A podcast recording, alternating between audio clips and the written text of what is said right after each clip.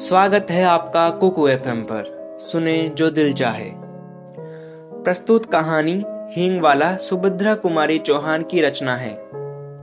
सुभद्रा कुमारी चौहान हिंदी की सुप्रसिद्ध कवियत्री, लेखिका एवं स्वतंत्रता सेनानी थी। शुरू करते हैं कहानी हींग वाला। लगभग 35 साल का एक खान आँगन में आकर रुक गया। हमेशा की तरह उसकी आवाज़ सुनाई दी। अम्मा, हींग लोगी। पीठ पर बंधे हुए पीपे को खोलकर उसने नीचे रख दिया और मोल सीढ़ी के नीचे बने हुए चबूतरे पर बैठ गया। भीतर बरामदे से नौ दस वर्ष के एक बालक ने बाहर निकलकर उत्तर दिया, अभी कुछ नहीं लेना है, जाओ। पर खान भला क्यों जाने लगा? जरा आराम से बैठ गया और अपने साफे के छोर से हवा करता हुआ बोला, अम्मा, हींग ले लो। अम्मा, हम अपने देश जाता है, बहुत दिनों में लौटेगा। सावित्री रसोई घर से हाथ धोकर बाहर आई और बोली, हींग तो बहुत सी ले रखी है, खान। अभी पंद्रह दिन हुए नहीं, तुमसे ही तो ली थी। वह उसी स्वर में फिर बोला, हेरा हिंग है माँ, हमको तुम्हारे हाथ की बोहनी लगती है। एक ही तोला ले लो, पर लो ज़रूर। इतना कहकर फ़ौरन एक डिब्बा सावित्री के सामने सरकाते हुए कहा, तुम और कुछ मत देखो माँ, ये हींग एक नंबर है। हम तुम्हें धोखा नहीं देगा। सावित्री बोली, पर हींग लेकर करूँगी क्या? ढेर सी तो रखी है। खान ने कहा, कुछ भी ले लो। अम्मा, हम देने के लिए आया है। घर में पड़ी रहेगी। हम अपने देश को जाता है। खुदा जाने कब लौटेगा। और खान बिना उत्तर की प्रतीक्षा किए हींग तोड़ने लगा। इस पर सावित्री के बच्चे नाराज़ हुए। सभी बोल उठे, मत लेना माँ, तुम कभी ना लेना। ज़बरदस्ती तोले जा रहा है। सावित्री ने किसी की बात का उत्तर न देकर हिंग की पुड़िया ले ली। पूछा, कितने पैसे हुए खान? पैतीस पैसे, अम्मा, खान ने उत्तर दिया। सावित्री ने सात पैसे तोल के भाव से पाँच तोले का दाम पैतीस पैसे लाकर खान को दे दिए। खान सलाम करके चला गया, पर बच्चों को माँ की यह बात अच्छी ना लगी। बड़े लड़के ने कहा, माँ, तुमने खान को वैसे ही पैतीस पैसे दे दिए। हिंग की कुछ ज़रूरत नहीं थी। छोटा माँ से चिड़कर बोला, दो माँ, पैतीस पैसे हमको भी दो। हम बिना लिए ना रहेंगे। लड़की, जिसकी उम्र आठ साल की थी, बड़े गंभीर स्वर में बोली, तुम माँ से पैसे ना मांगो, वह तुम्हें ना देगी। उनका बेटा वही खान है। सावित्री को बच्चों की बातों पर हँसी आ रही थी।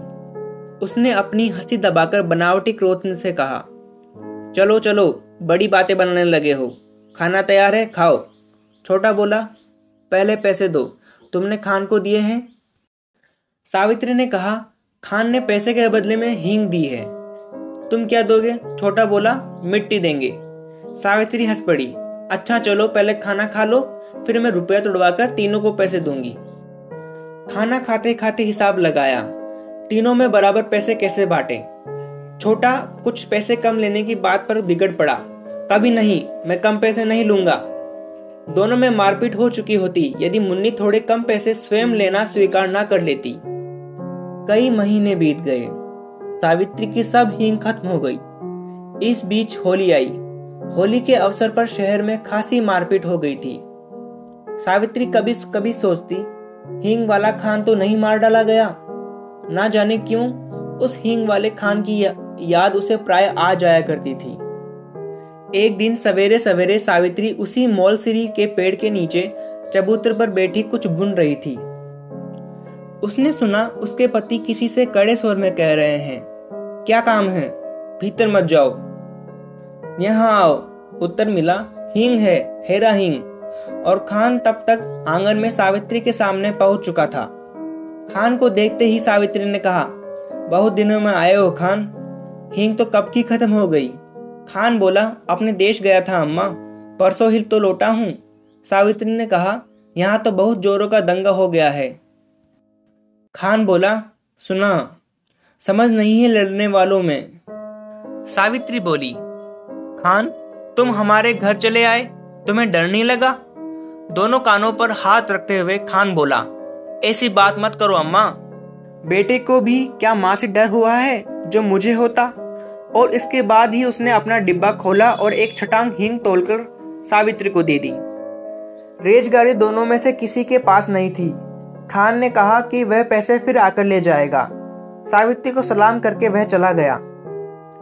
इस बार लोग दशहरा दूने उत्साह के साथ मनाने की तैयारी में थे। चार बजे शाम को माँ काली का जुलूस निकलने वाला था।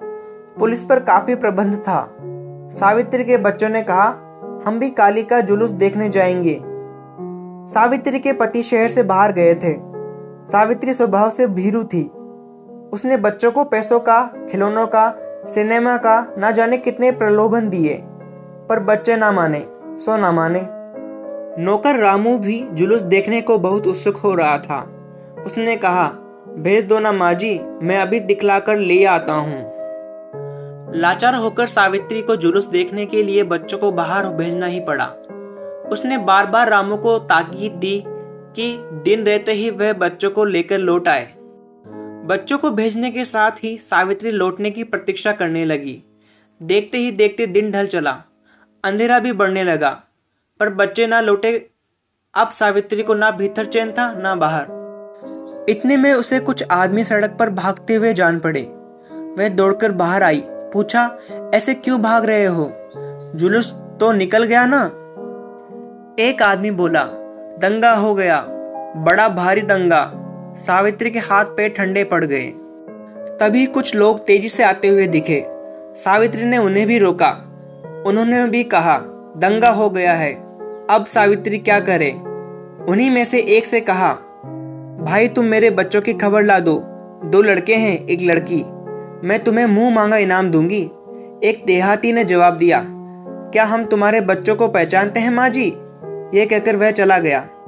सावित्री सोचने लगी, सच तो है, इतनी भीड़ में भला कोई मेरे बच्चे को खोजे भी कैसे? पर वह अपने आप पर क्रोध करने लगी, आखिर उसने बच्चों को भेजा ही क्यों? वे तो बच्चे ठहरे, जिद तो करते ही, पर भेजना उसके हाथ की बात थी। सावित्री पागल सी हो गई। बच्चों की मंगल कामना के लिए उसने सभी देवी देवता माना डाली शोरगुल बढ़कर शांत हो गया। रात के साथ साथ नीरवता बढ़ती चली, पर उसके बच्चे लौटकर न आए। सावित्री हताश हो गई और फूट फूट कर रोने लगी। उसी समय उसे वहीं चिर परिचित स्वर सुनाई पड़ा, अम्मा!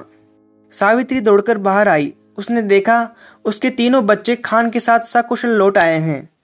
खान ने सावित्री को देखते ही कहा, वक्त अच्छा नहीं है, अम्मा। बच्चों को ऐसी भीड़ भाड़ में बाहर ना भेजा करो। बच्चे दौड़कर माँ से लिपट गए। तो यह थी कहानी हींग वाला, सुभद्रा कुमारी चौहान की रचना। यदि आपको कहानी पसंद आई तो हमको फॉलो कीजिए। कहानी का कौन सा भाग आपको सबसे पसंद आया, इसे कमेंट बॉक्स में लिखकर हमें शेयर कीजिए। मैं आपका दोस्त अभिषेक बत्रा अब आपसे इजाज़त चाहता हूँ। धन्यवाद।